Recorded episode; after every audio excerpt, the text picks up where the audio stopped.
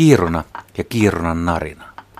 Veikkaanpa, että moni ahkerampi tunturin kulkija on tämän äänen retkillään kuullut, mutta ei ole välttämättä löytänyt ääntelijää. Kiirunalla on hyvä suojaväri. Talvella valkoinen lintu kätkeytyy lumelle. Kesällä harmaan mustaa kiirunaa on vaikea erottaa rakkakivikosta. Kiirunan huomaa vasta kun se lähtee liikkeelle. Ja jos se ei lähde, se jää helposti ainakin kokemattomalta lintujen tuntijalta näkemättä.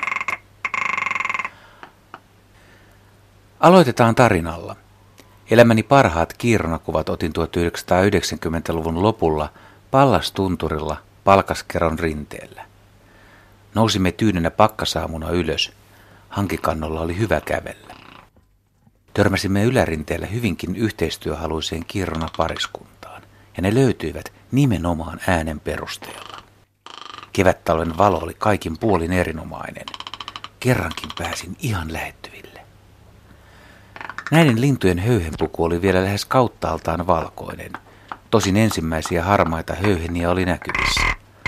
Jotenkin jäi mieleen, että koiras vartioi tiukasti naarasta, antoi sille napakoita käskyjä pysyä piilossa ja tuli usein meidän väliimme. Se piti siis daamistaan huolta. Kolme rullaa kuvasin. Enempään ei ollut varaa, eikä kyllä ollut mukanakaan. Vietimme lailla muutaman tunnin, mutta alas tunturista ei enää jaksettu kävellä. Otin saappaat jalasta ja annoin toisen kaverilleni. Lasketeltiin alas saappailla, ihan kuin pulkalla oltaisiin tultu. Kaveri laski ensin ja jäi odottamaan. Näky oli kuulemma komea. Sivullani ollut kameralaukku paukahti kiveen, aukesi ja kaikki kamerat, objektiivit, filmipurkit ja muut tavarat sinkoilivat joka puolelle.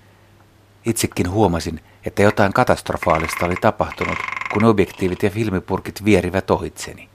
Niitä sitten keräiltiin aika pitkään, ja uskokaa tai älkää, ne parhaat filmirullat, ne parhaat kierronakuvat katosivat tuossa alastulossa. Asiaan. Kaikki, jotka ovat nähneet kiirunoita niiden kotiympäristössään tunturialueella, ovat varmasti samaa mieltä.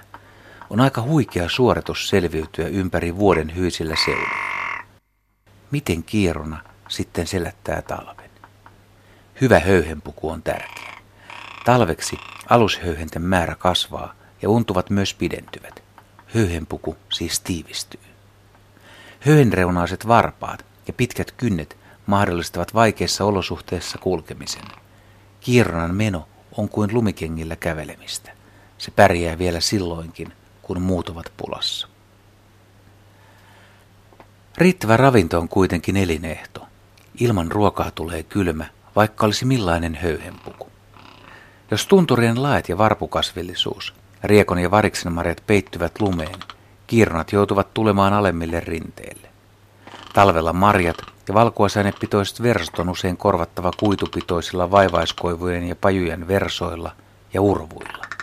Elimistö joutuu kovalle koetukselle, mutta kiiruna on riekon tavoin sopeutunut tähän. Ohut ja umpisuoli joutuvat kovempaan rääkkiin ja ne venyvät talveksi.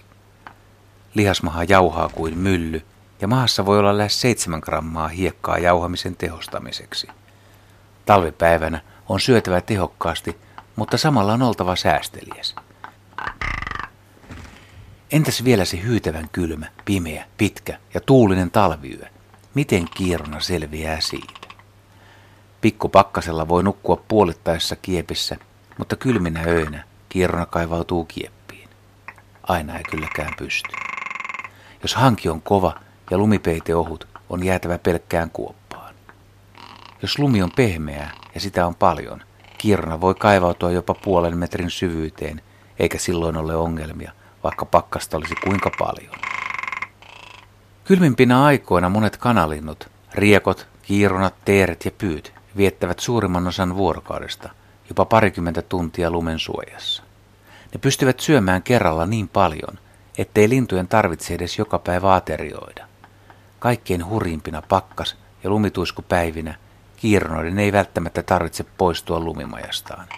Sisällä kuluttaa vähemmän energiaa, kun ulkona pystyy sitä hankkimaan.